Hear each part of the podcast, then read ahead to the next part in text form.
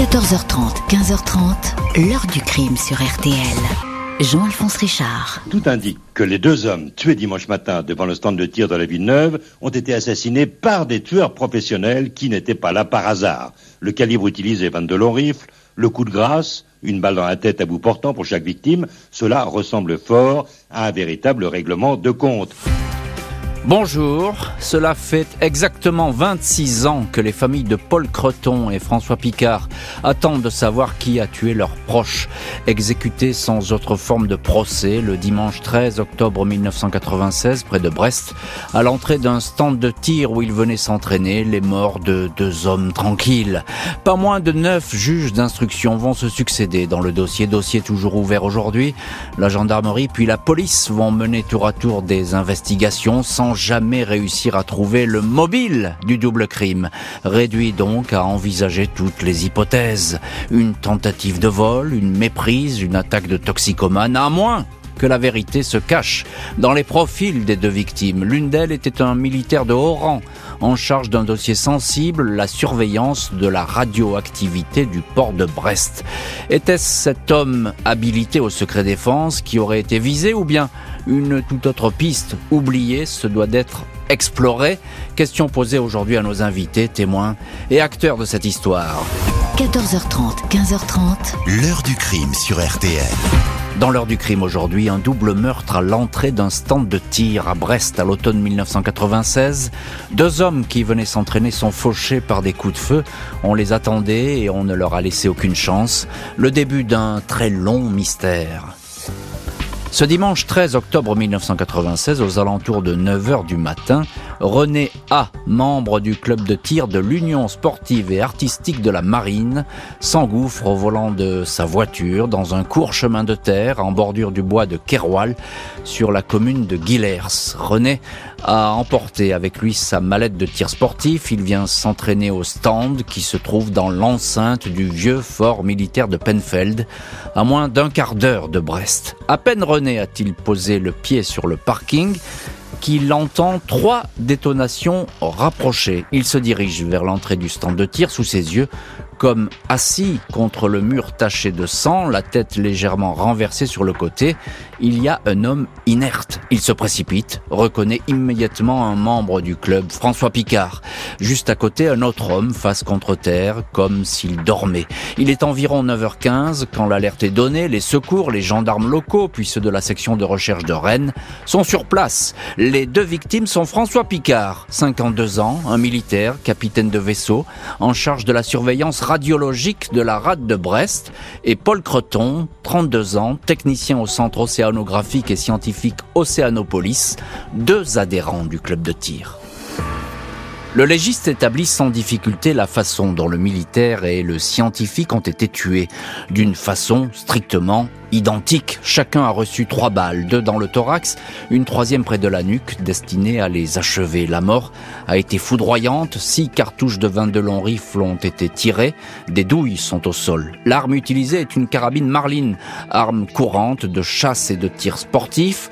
Les gendarmes constatent que les victimes ont été dépouillées de leur portefeuille. Le briquet Zippo de François Picard a disparu, tout comme son arme personnelle, un 357 Magnum, ainsi que sa mallette de tir dans laquelle il transportait deux pistolets 22 longs rifles, des cartouches, un casque anti-bruit, une paire de jumelles et un livre.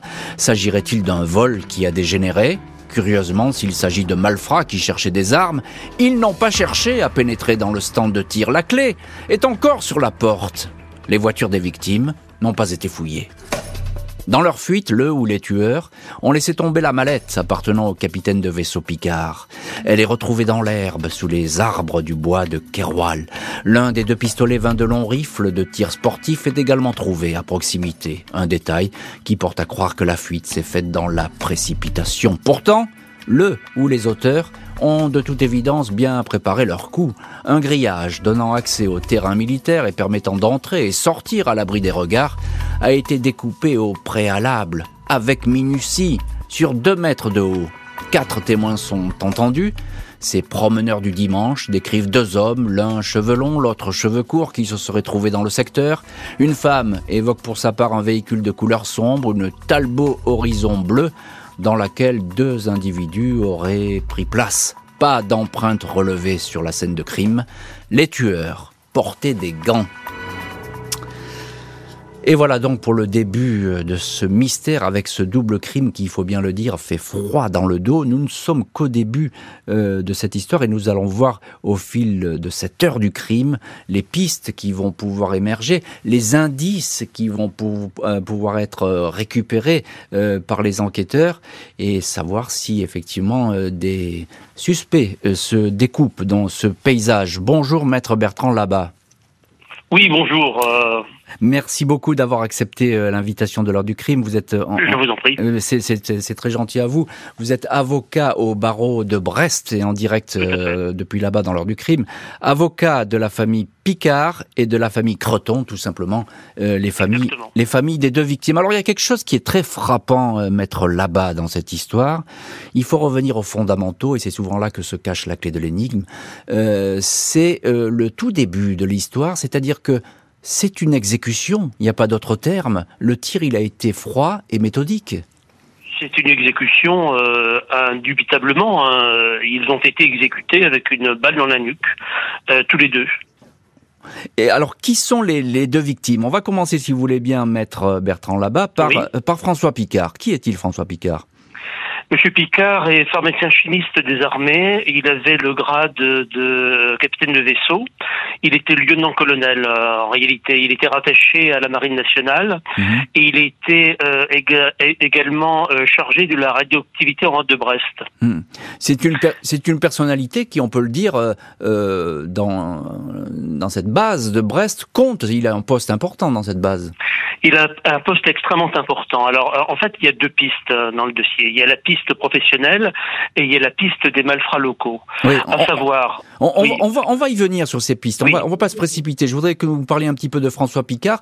Il est, il est marié, il a des enfants, il a une vie, euh, j'allais dire, des plus. Connu, hélas, euh, euh, trois enfants, trois enfants, une femme parfaitement insérée, enseignante, un homme sans histoire un homme très franc euh, et, voilà un homme basique euh, j'ai envie de dire. un homme basique. Alors un mot sur Paul Creton le technicien d'Océanopolis euh, Paul Creton également bon des enfants sa femme était enceinte. Elle était enceinte au moment des faits un homme sans histoire également des parents charmants que je représente actuellement. Mhm. Et euh, voilà, un homme sans histoire, euh, bon, un homme basique là aussi, comme Monsieur, comme Monsieur Picard. Alors rentrons un petit peu dans le dossier, maître, euh, là-bas. avançons un petit peu. François Picard, à vrai dire, bah, il n'aurait pas dû être là ce matin-là devant le stand de tir. Exactement. Alors, il croise parce qu'il va conduire sa fille Isabelle à la patinoire de Brest, à Bellevue, dans un, dans un quartier de Brest, peu importe. Et il croise ce monsieur A, ce monsieur A, justement, qui va découvrir les corps, un tel que vous l'avez précisé tout à mhm. l'heure. Euh, et, alors, ce monsieur-là dit à Monsieur Picard, je ne dois pas ouvrir le stand de tir. Si, je dois ouvrir le stand de tir ce matin-là, mais je n'ai pas le temps. Je suis à la bourre, entre guillemets, c'est le terme qu'il emploie. Euh, Monsieur Picard lui dit qu'à cela ne tienne, euh, donnez-moi les clés et mhm. euh, je vais ouvrir, le stand de tir. Donc, je vais, ouvrir, Picard... je, vais ouvrir le stand de tir à ta place, tout simplement. Hein, voilà, exactement, c'est ça, tout à fait. Et, donc, alors, il, il, va et, et là-bas, il retrouve sur place, pour qu'on soit très clair, hein, il retrouve sur place Paul Creton. Hein, il... Alors, il retrouve sur place euh, Paul Creton, qu'il ne connaît pas beaucoup. Hein. Ils se sont croisés peut-être visuellement, mais il ne le connaît pas plus que ça. Monsieur Creton euh, pratiquait du euh, du tir du tir à la poudre noire, et Monsieur Picard, c'était des, armes avec le Special Winson et le 357 Magnum, c'est-à-dire des armes lourdes. Mais bon, peu importe. Oui, euh, effectivement, ils sont pas censés se, connaître, mais en tout cas, ils se retrouvent devant euh, ce stand de tir où il va y avoir l'irruption d'une ou plusieurs personnes, on ne sait pas, euh, qui vont proprement, on peut le dire comme ça, les exécuter. Bonjour Jean-Claude Picard. Bonjour. Merci beaucoup vous aussi d'avoir accepté l'invitation de l'heure du crime. Vous êtes le frère de François Picard et cela effectivement fait des années que vous attendez d'avoir une lumière qui apparaisse enfin dans ce dossier parce que euh, vous n'avez cessé de, au cours de toutes ces années de vous poser vraiment beaucoup de questions. Euh, quand vous apprenez euh, la mort de votre frère François Picard, à quoi vous pensez comme ça tout de suite? À dire, ça fait 26 ans, plus d'un quart de siècle. Je me souviens tout de même d'une chose très très précise, c'était un dimanche matin, bien sûr, mhm. comme on l'a expliqué tout à l'heure. Et euh, j'ai réagi de façon... Euh, quand ma, la, la, la, personne qui m'a appelé au téléphone mhm. m'a dit François a été abattu, pour moi abattu, ça voulait dire on lui a tiré dessus, mais peut-être que ça n'est pas allé jusqu'au bout. Et je lui ai dit, et alors? Et elle m'a dit, et il est mort. Et là, tout d'un coup, j'ai senti quelque chose qui de glaçant hmm. me traverser me, me traverser complètement en me disant, mais c'est pas possible. Qu'est-ce qui a pu qu'est-ce qui a pu se passer? Surtout, euh, c'était de l'incrédulité au départ. et puis il a fallu il a fallu s'y faire. Il a fallu essentiellement organiser bien sûr un voyage dans la journée pour aller à Brest. De là où je réside, je réside dans l'Ardèche à Brest, il y a 1000 kilomètres. Hmm. Et toute la journée, on entendait sur France Info euh, tous les quarts d'heure euh, les, les, la, nouvelle sur hmm. l'assassinat de, de mon frère et de, M. Creton. Est-ce que vous et là, allez-y, allez-y, excusez-moi. Oui, et, là, et là, à ce moment-là, c'est là où j'ai commencé vraiment à prendre conscience en me disant, mais tu es dans ta voiture, tu es en train de rouler vers, euh, vers Brest, tu vas voir euh, la famille, euh, et puis bon, maintenant, là, maintenant, c'est obligé. Et puis une chose qui m'est venue à ce moment-là à l'esprit, c'est de dire, pour mes parents, j'ai pensé à mes parents, pour mes parents, mes parents ont perdu leur fils qui est décédé avant eux, c'est totalement antinaturel je suis médecin, donc euh, quelque part on a euh, toujours cette idée de la de génération en génération, une génération qui s'éteint et les autres qui arrivent après. Et donc euh, là, ça m'a ça, ça m'a hmm. choqué profondément en me disant mais qu'est-ce qui va se passer pour eux maintenant? Leur vie ne sera plus jamais, ça a été le eh. cas, ne sera plus jamais la même. Bien sûr. Est-ce que, Monsieur Picard, est-ce que vous faites le lien au tout début? Là, j'en ai vraiment au tout début de l'affaire. Est-ce que vous faites le lien avec la vie professionnelle de, de votre frère? Je pense pas tout de suite. Je pense pas tout de suite. Je me suis posé la question, mais en me disant, bon, pourquoi il y avait aussi ce fait, le, fait que euh, le, euh, le c'est pas lui qui devait se trouver là, comme vous l'avez expliqué, eh oui, mais Monsieur A, mais quand même malgré tout, assez rapidement, on en finit quand même par apprendre des choses, puisque là, on est, arrivé le lendemain du, de, de l'assassinat. Et, et, donc, euh, ce, que, ce, que, je veux dire, c'est que euh, quand on a appris, par exemple, que le bureau de mon frère avait été on va, on va, avant la pause des scellés. On, va en parler, Jean-Claude Picard, de tout ça, parce qu'on va, on va parler de, évidemment de ce qui a pu se passer après. Euh, les gendarmes, à ce moment-là, sont frappés par la brutalité d'une telle exécution. Ils vont s'intéresser à la faune qui fréquente ce coin isolé. Jeudi 17 octobre 1996, quatre jours après la découverte des corps, un employé de la gare SNCF de Landerneau, à 25 km de Brest, découvre dans une poubelle les portefeuilles des victimes. Il vient d'y être jeté lors de la précédente vérification de la poubelle, située dans un tunnel qui passe sous les voies. Les portefeuilles n'y étaient pas. Les recherches d'empreintes et d'ADN ne donnent rien. Deux mégots qui avaient été retrouvés sur la scène de crime sont également remis au laboratoire. Sur l'un d'eux, un ADN est exploitable. Il ne s'agit pas de celui de François Picard ou de Paul Creton. Les deux hommes ne fumaient pas. Il ne correspond pas davantage à un autre membre du club de tir. Aucune correspondance établie, enfin, avec le fichier policier des empreintes génétiques, le FNAEG.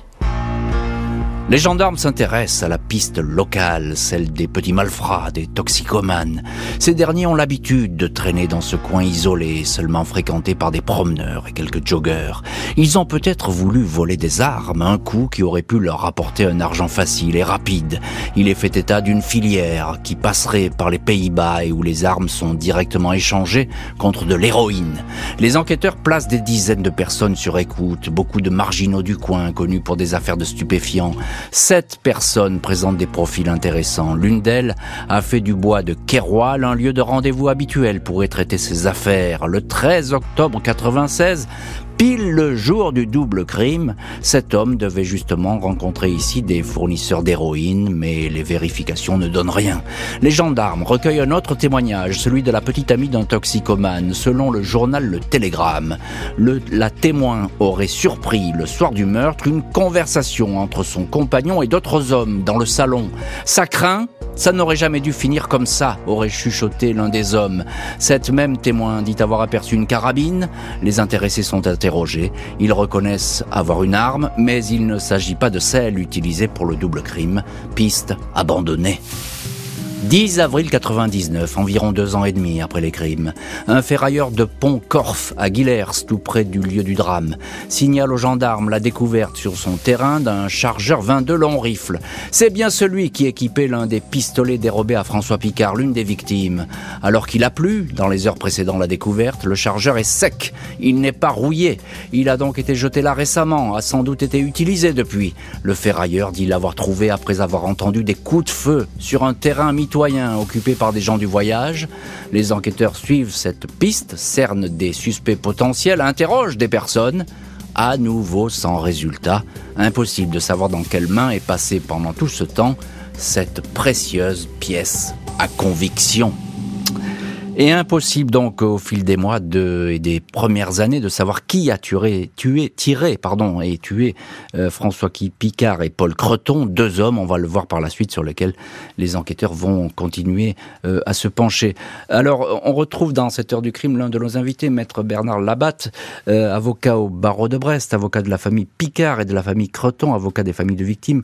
alors, il y a ce premier mystère dont il faut que vous nous parliez, maître Labatte, c'est la, la découverte dans cette poubelle des portefeuilles des victimes. Ils réapparaissent des jours après le crime et ils sont comme intacts. Il n'y a, pas d'empreinte et on a, les a déposés là. Aucune empreinte, aucune empreinte, et c'est la raison pour laquelle euh, nous avons privilégié le fait que les auteurs étaient gantés euh, et ont fouillé euh, tant Monsieur Creton que Monsieur Picard au moment des faits. Euh, après, euh, c'est le grand mystère. Hein. Ça, ça, apparaît trois quatre jours après. Euh, c'est découvert sur la gare de Landerneau, mais nous n'avons aucune piste là-dessus et on n'en aura pas à ce niveau-là. Qu'est-ce qui manque dans ces portefeuilles? Tout est là? Tout est là. Tout est hmm. là. Tout est là, les cartes bancaires sont là, les papiers sont là, il n'y a aucune, aucun, aucun document qui a été dérobé. Hmm. On se dit tout de même, maître Labatte, que si on a déposé ce portefeuille dans la poubelle, c'est pour qu'on le retrouve, parce que finalement, rien, de plus, rien de plus simple que de se débarrasser de deux portefeuilles. Alors, c'est pour orienter effectivement l'enquête à telle enseigne que lorsque le chargeur de M. Picard, et vous l'avez souligné euh, fort judicieusement tout à l'heure, il est retrouvé sur un tas de ferraille alors qu'il a plu abondamment sur Brest, euh, il est retrouvé alors qu'il n'a pas rouillé, et c'est manifestement pour orienter euh, sur la piste des gens du voyage. Hmm. À un moment donné, on a orienté la piste sur les gens du voyage, sur, entre guillemets, les manouches qui auraient commis ce crime odieux. Alors, euh, euh, oui, j'entends bien. Maître Labatte, euh, j'ai dit qu'on va retrouver deux mégots sur la scène de crime. il y a au moins un mégot qui porte de l'ADN, ADN, exploitable. où, est-ce qu'on en est de cette histoire d'ADN Alors, bon. Il y, a, un mégot et il y a également un étron humain, c'est-à-dire une merde humaine, passez-moi l'expression, hein, qui est retrouvée sous, sous des fougères. Euh, voilà, sous des fougères, sous des fougères. Euh, là-dessus, euh, il y a des techniques maintenant ADN qui sont très poussées, qui nous permettront je l'espère, d'aboutir, d'aboutir dans le cadre de cette affaire. Et c'est la raison pour laquelle euh, j'ai bon espoir euh, que le nouveau service euh, de gendarmerie hmm. qui était désigné par Madame le juge d'instruction puisse aboutir. Hein, mais, pour l'instant, soyons clairs, Maître Labatte, et, notamment à ce stade de l'enquête, il n'y a rien. On ne sait pas qui se cache derrière cet ADN que ce soit d'ailleurs sur le mégot ah, ou, sur, les troncs ou en tout cas sur les fougères qui avaient été pour le moment non. à l'époque. Moi, je fais confiance après aux services d'enquête pour que les services d'enquête puissent déterminer avec les scientifiques euh, si nous pouvons avoir. Et moi, j'ai bon espoir sur les nouvelles techniques ADN qui sont développées depuis, euh, de nombreuses années là. Euh, une, une, une, conclusion. Hein. Oui, oui, bien sûr. C'est, effectivement, ça peut être très intéressant parce que la technologie va, va tellement vite. Il y, a des, il y a du nouveau sur l'ADN quasiment chaque semaine. On a même du mal à suivre. Donc, on peut imaginer qu'un jour, on va trouver peut-être une clé ou un indice suffisant pour faire parler euh, ces indices. Jean-Claude Picard, vous êtes également en ligne avec nous dans l'heure du crime, frère de François Picard, je le, je le précise. Est-ce que, euh, Monsieur Picard, est-ce qu'on ne sait pas un petit peu euh, trop concentré, j'ai envie de dire, sur ces pistes de, de malfrats, de toxicomanes Est-ce qu'on a perdu du temps? À mon avis, oui. Hmm. À mon avis, oui, on a perdu du temps. Il y a quand même quelque chose qui est frappant, c'est que euh, les, les, tueurs n'ont pas pénétré dans le stand de tir. Maître Labatte me dira, me, démentira si je me trompe, mais ils n'ont pas pénétré dans le stand de tir. En principe, hmm. le motif était quand même de voler des armes. Hmm. C'est déjà une chose un petit peu curieuse. Le fait aussi qu'on les ait fouillés, comme on vient d'en parler à l'instant, est quelque chose qui apparemment, d'après les enquêteurs, est rare, très hmm. rare dans ce genre de dans ce genre d'affaires. Il y a d'autres éléments également. Tout à l'heure, j'ai parlé effectivement de euh, du déménagement du, du, bureau de mon frère. Euh, on n'a jamais retrouvé l'ordinateur et le disque dur. Hmm. Qu'est-ce qu'il y avait dedans? Une chose importante à signaler tout de même, c'est que autrefois, dans son passé, quelques années auparavant, mon frère était allé à Mururoa, à Papette, à l'époque où les essais nucléaires avaient été repris, je crois, sous l'ordre du président Chirac, sauf erreur de ma part. Donc il avait quand même là aussi un rôle un petit peu, peut-être un petit peu sensible. Oui, oui. On a, on a, on a même parlé éventuellement peut-être d'un témoignage pour le, le, procès. Mais bien on aura l'occasion de le redire. Oui, oui, on va, on aura l'occasion de, on va revenir sur, sur votre frère et on va lui consacrer d'ailleurs un chapitre entier parce qu'effectivement il va, il va euh, focaliser aussi l'attention euh, vu euh, ses fonctions importantes au sein de, de, du, de la base de, de Brest. alors vous dites, on, a perdu du temps. Est-ce que à l'époque, quand vous suivez l'enquête, est-ce que vous êtes tenu au courant ou bien c'est compliqué euh, On ne vous donne pas beaucoup d'informations? Alors nous avons rencontré assez rapidement le premier juge d'instruction et je dirais que par la suite les choses se sont dégradées, à mon avis, euh, entre le, au niveau du contact entre les parties civiles et les, instructeurs. Hmm. Et à tel point que les réunions se sont espacées de plus en plus. Euh, pour dire un, un, élément qui me semble moi important à titre personnel, euh, il va y avoir une réunion avec un juge d'instruction donc des années après. En plus, ils se sont succédés. Il y en a eu quatre pendant les dix premières années. Et je crois qu'on est à 11 ou 12. On est à 9 aujourd'hui, ce qui fait ce qui, ce qui fait déjà beaucoup. En tout cas, vous nous décrivez une enquête qui bah, qui démarre mal. Ça peut arriver. Hein, c'est une enquête qui démarre mal et un petit peu dans un petit peu dans le désordre. Une enquête qui tourne en rond et se recentre régulièrement sur le profil des deux victimes. Celui du capitaine de vaisseau Picard va particulièrement retenir l'attention. Les enquêteurs passent au crible les vies des deux hommes abattus de façon identique. Paul Creton, 32 ans, était père d'une petite fille. Son épouse était enceinte d'un deuxième enfant. Le couple s'entendait parfaitement, construisait son avenir. Paul Creton n'avait pas de double vie, n'avait jamais rencontré de problème à Océanopolis, le grand aquarium de Brest où il travaillait. Une existence familiale lisse, à l'image de celle de François Picard, 52 ans, marié à une enseignante, père de trois enfants. Lui non plus n'avait pas de vie cachée. Le fait qu'il soit militaire de carrière, haut gradé, en charge de la surveillance radiologique de la rade de Brest, attire toutefois la curiosité. Même si les recherches des gendarmes ne peuvent pas aller très loin. 9 février 2000, quatre ans après les faits, ils indiquent dans un procès verbal de synthèse que les activités de François Picard étant frappées de secret défense, il n'a pas été possible d'explorer certaines pistes. Les gendarmes n'ont rien trouvé.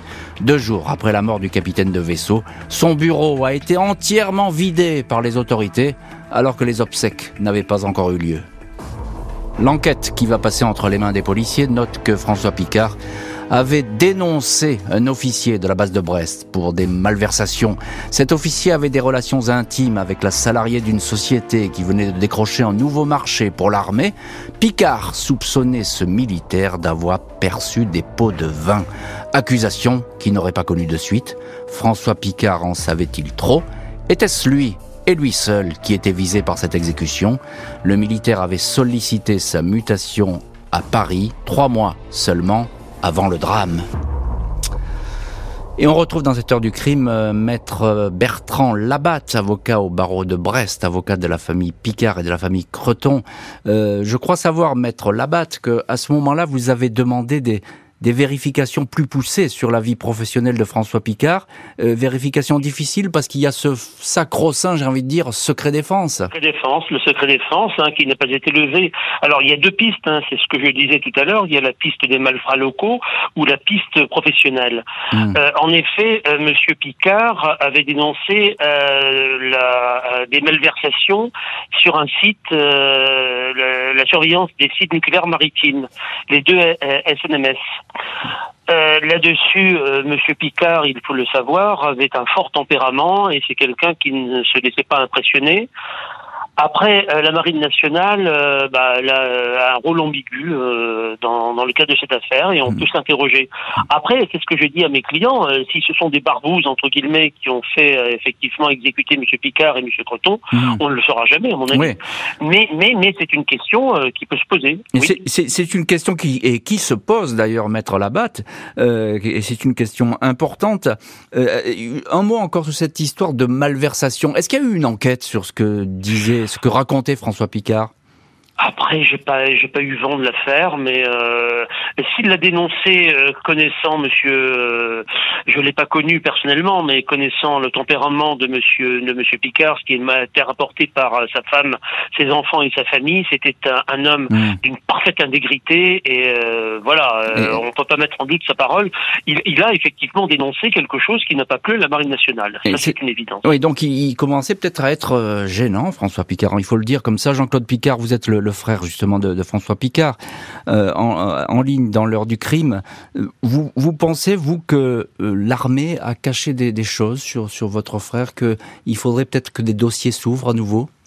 Tout à fait, tout à fait. J'espère que la nouvelle structure euh, à laquelle va être confié le dossier le, permettra. Il y a une chose qui est tout de même un petit peu surprenante. Bien sûr, on a parlé, on a bien d'évoquer à l'instant avec Maître Labatte tout ce qui a, tout ce qui a été fait, tout ce qui est tout ce qui est surprenant. Mais euh, ce qui me frappe aussi dans le cadre de l'enquête elle-même, c'est qu'on a fait une reconstitution sur site que près de six ans après, hmm. le 25 juin 2002. Tout à fait. Et que hmm. l'expertise balistique qui avait été faite avait montré que euh, très probablement euh, mon frère et M. Creton avaient été tués d'emblée, tout de hmm. suite. C'est ce que tout au moins ce que moi j'ai retenu. Alors qu'on était parti jusque-là sur le fait que, comme mon frère avait un fort tempérament, ce qui vient d'être dit, il s'était opposé aux voleurs présumés euh, dans le, du, stand de tir et que c'est ça qui avait provoqué le, euh, leur décès. Mais finalement, on était donc parti sur une piste qui, quelque part, n'est pas forcément la bonne. Par ailleurs, moi, j'ai le sentiment qu'il ne faut pas systématiquement opposer les deux pistes locales et professionnelles. Après tout, qu'est-ce qui empêche euh, quelqu'un, alors aujourd'hui voyage ou autre, peu importe, c'est pas à moi de le dire, mais d'agir sur dans le cadre d'un contrat. Tout à fait. Eh oui, mais c'est mais c'est même euh, très bien vu et judicieux euh, et je pense qu'effectivement l'enquête aurait peut-être pu un peu plus se pencher là-dessus des investigations qui semblent être au point mort même si les enquêteurs vont s'obstiner et retourner sur le terrain pour un coup de filet géant. 25 juin 2002, le juge d'instruction procède à la reconstitution du double crime. Il est établi que le ou les assassins ont longuement attendu les victimes dissimulées dans la végétation aux abords du stand de tir. Le tireur n'a eu que quelques secondes pour faire feu, il avait une bonne maîtrise de l'arme et il n'a laissé aucune chance de survie à ses victimes. Les agresseurs avaient découpé très proprement un grillage pour entrer discrètement dans le périmètre et ils étaient gantés. Autant de détails qui accréditent la thèse du guet-apens et peut laisser penser à une sorte de contrat, dit l'avocat de la famille Picard. La fuite des tueurs est désordonnée, mais une mise en scène laissant croire à un geste amateur n'est pas exclue.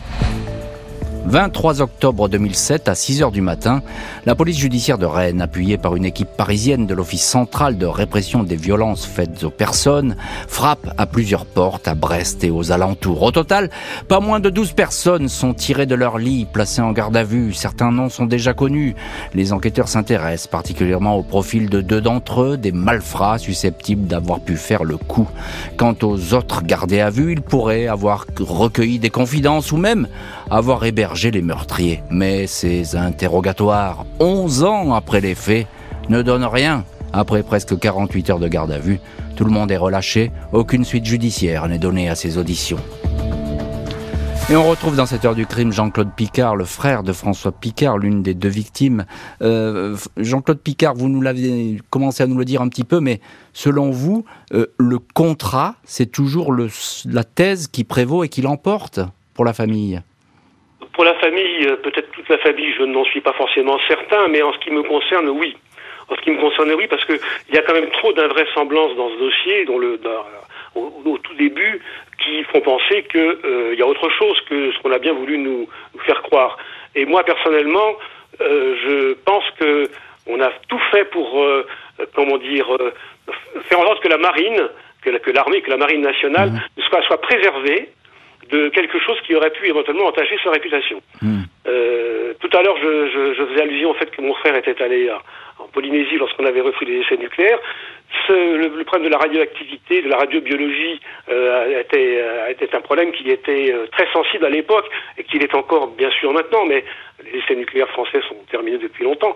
Mais je veux dire par là que on avait le, on a le sentiment que le politique quelque part a tout fait pour euh, euh, non pas étouffer l'affaire, mais faire en sorte qu'elle ne puisse pas aller dans la direction de la piste professionnelle. Mais, mais, mais, je, vous interromps, mais il avait l'envie de, de, parler de certaines choses, votre frère? Alors, il faut tout de suite dire une chose, c'est que mon frère ne parlait que très peu, voire pas du tout, de sa profession. Hmm. C'était quelqu'un, et je crois que euh, même pour les gens qui étaient encore plus proches que lui, que moi, c'est-à-dire sa famille directe, euh, ça, ça, ma belle-sœur me l'a confirmé, il n'en parlait pratiquement pas, il n'avait pas en parler. Et je hmm. crois que quelque part, ça faisait partie de son. D'abord, il est tenu à un certain devoir de réserve. Bah, c'est un militaire, par définition. Hmm. Par définition. Et puis, je pense qu'il n'est pas. Il, il, séparait, je pense, très très nettement sa vie professionnelle de sa vie privée. Et je crois que de ce point de vue-là, il avait raison. Mais effectivement, on n'a pas d'éléments qui aurait pu faire penser euh, à hmm. quelque chose, si ce n'est que, bon, on savait quand même qu'il y avait cette histoire de, de malversation et qui lui, qui lui à eh oui, eh oui. Et eh oui, effectivement que cette histoire le travaillait au point qu'il bah, il avait dénoncé les faits. Euh, donc c'est pas rien pour un militaire de, de, carrière, un militaire de haut rang, de, de dénoncer un autre officier. Euh, c'est quelque chose de toujours de spectaculaire dans, dans, ces milieux qui sont un petit peu fermés. Euh, Maître Bertrand Labatte, vous êtes l'avocat de la famille Picard et, et, de la famille Creton. Alors vous nous l'avez dit tout à l'heure, François Picard, il devait pas ouvrir le stand de tir. Il a été remplacé au pied levé par par Hein, voilà, c'est ça. Mais, mais, justement, est-ce qu'on a, euh, pardonnez-moi, mais est-ce qu'on a enquêté sur ce monsieur A? Parce qu'on peut se dire, après tout, ce monsieur A qui devait ouvrir le stand de tir, monsieur A, oui, il pouvait être, il pouvait être l'homme visé. Oui, alors bon, je l'ai rencontré, je l'ai rencontré lors de la reconstitution qui été faite euh, effectivement six ans, sept ans euh, après euh, après les faits. je l'ai rencontré, c'est un monsieur qui était qui est décédé a priori maintenant, sauf erreur de ma, de ma part. il est il est tout à fait fiable. C'est pas c'est alors c'est quelqu'un. Alors on a dit après, oui, il travaillait sur les coques des sous-marins nucléaires. ça peut avoir un rapport. Non, euh, certainement je. Vous n'y croyez pas Non, je n'y crois pas. vous n'y croyez pas. Pourquoi ces gardes à vue n'ont rien donné en quelques mots, maître? Vous savez, les gardes à vue, euh, ça veut dire que la personne, elle, elle va pas avouer. Hein. Euh, vu ce qui s'est passé de manière gravissime à Brest, euh, les gens vont pas parler d'emblée. Hmm. Moi, j'ai des éléments dans le dossier. Je peux pas en parler effectivement des journalistes. Secret d'instruction. Non, non pas le secret d'instruction, parce que je ne suis pas soumis au secret d'instruction en vertu de l'article 11 du Code de procédure pénale. je suis partie civile, mais j'ai des éléments que je que je donne euh, bien volontiers aux gendarmes euh, qui euh, vont qui vont qui, qui, succèdent aux enquêteurs dans le cadre voilà qui, vont succéder. et, ne vous gênez pas pour en parler sur RTL si évidemment vous, vous pensez que vous pouvez en parler maître.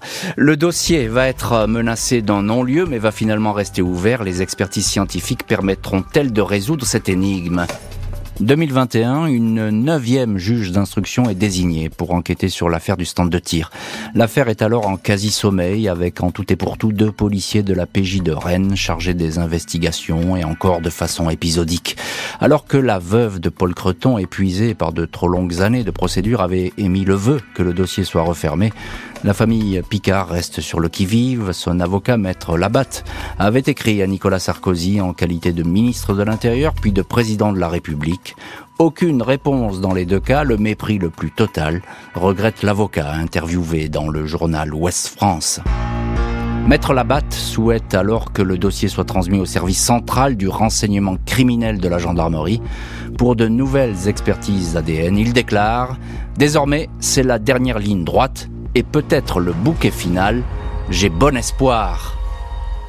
Et Maître Labatte, vous êtes justement l'un de nos invités dans l'heure du crime. Ces propos, vous les avez tenus il y a un an. Vous nous avez mis tout à l'heure l'eau à la bouche en disant que vous aviez des documents, des éléments qui permettaient de faire avancer euh, ces, ces, ces, Je ne pourrais pas en dire plus, l'antenne. Hein. On, est d'accord. Non, non, mais je ne vais pas vous persécuter, ne vous inquiétez pas.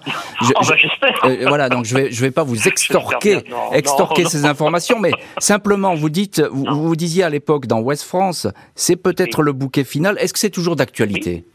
Ah bien sûr, bien sûr, tout à fait, euh, tout à fait. Moi j'attends que après euh, il, il, y ait une discussion euh, sereine avec les services de gendarmerie, euh, saisie du dossier, et puis euh, nous allons pouvoir avancer dans le dossier. Mais je pense que nous avons des éléments qui permettront effectivement d'aboutir. Ce que je déplore, c'est que le pouvoir politique a complètement démissionné dans le dossier hein, depuis belle lurette. Hein. Mhm. Sarkozy n'a pas répondu à l'époque. J'avais écrit à l'époque au président de la République actuel à son épouse, mais en faisant savoir, euh, bien évidemment, qu'il y a une séparation des pouvoirs. Je ne demande pas au pouvoir euh, d'interférer sur le pouvoir judiciaire. Euh, il y a une séparation des pouvoirs. Euh, je l'avais déjà indiqué, mais ils, ils, m'ont pas entendu. Moi, je demandais des, des moyens matériels. Euh, nous avons la chance d'avoir un juge d'instruction euh, qui est euh, compétente et, et, qui est combative dans le dossier. Mm. Et ça, c'est formidable et qui, qui a entendu notre, notre, demande, à savoir que le dossier devait être dépaysé. Et c'est pas une défiance par rapport au SRPJ de Brest. Bien sûr, bien sûr. Voilà. Mais, mais sur, les sur les politiques en, entre guillemets, comme on dit, vous avez vous avez dit qu'il y avait du mépris vis-à-vis des, des, familles. Ah, du mépris le plus total, hein, que ce soit Sarkozy ou le président de la République, mais ils ne peuvent pas intervenir. Il y a une séparation des pouvoirs que je n'ignore pas. Euh, ça, c'est clair. Je l'ai rappelé dans le cadre de mes courriers. Mais moi, ce que je demandais, c'était des moyens matériels et humains mmh. que nous n'avons pas eu. Et que vous Là, pas eu. Force, mmh. force est de constater que, grâce à la sagesse et à, à, à la sagacité de ce magistrat instructeur, Hein, que je veux euh, véritablement saluer. Euh, elle, elle, a pris, elle a pris à, à corps le, le, le, le, dossier et elle l'a confié euh, au service de gendarmerie compétent. Et service de gendarmerie, il y a le fameux, un mot là-dessus, maître, hein, il y a le fameux logiciel Anacrim qui va, Exactement, qui, qui, qui compulse toutes les informations. Euh, ça, c'est toujours en cours. Ah, c'est toujours en cours, bien, bien évidemment, mm, bien mm. évidemment, et j'ai grande confiance et euh, la gendarmerie, que ce soit la police ou la gendarmerie, hein, je veux faire la guerre des polices, mais j'ai grande confiance en ce, en ce, nouveau service qui a été créé il y a peu de temps d'ailleurs, hein, de mémoire, mm. euh, mais euh, oui, et, et, qui travaille en étroite collaboration avec le juge d'instruction. Tout à fait. Et voilà. Anacrim, en un mot, hein, pour, pour résumer, c'est un logiciel qui permet de, de dresser peut-être un profil, en tout cas, d'un éventuel meurtrier donc on permet de, rapprocher certains profils les uns avec les autres.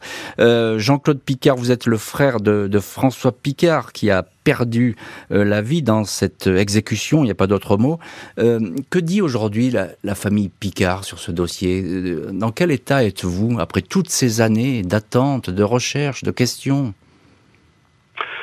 Eh bien, c'est assez difficile de savoir car finalement, le temps passant, je pense essentiellement aux enfants de François, euh, donc ses deux garçons et, la, et, sa fille. Chacun a fait sa vie. Euh, euh, L'un est marié, a des enfants. Euh, l'autre vit en la, la, jeune fille mmh. vit en Allemagne avec son son compagnon et a aussi un enfant. le troisième est resté célibataire. Mais je veux dire par là que du coup on a on a on a on n'en parle plus. On n'en mmh. parle plus parce que déjà de toute façon on sait qu'il n'y a pas d'éléments nouveaux qu'on pourra se confier les uns les autres dans mmh. le niveau de l'enquête. Ça, c'est déjà un premier point. Et d'autre part, on veut, on veut essayer d'éviter de, de, de, raviver le malheur. Et euh, c'est particulièrement difficile pour ma belle-sœur, pour l'épouse de François, euh, qui a eu à supporter euh, euh, toutes ces choses. Et en plus, elle a, avec un éloignement géogra géographique, puisqu'elle habite tout au bout, tout au bout du Finistère. Donc nous, nous, nous ne sommes pas proches d'elle sur ce plan-là, euh, physiquement.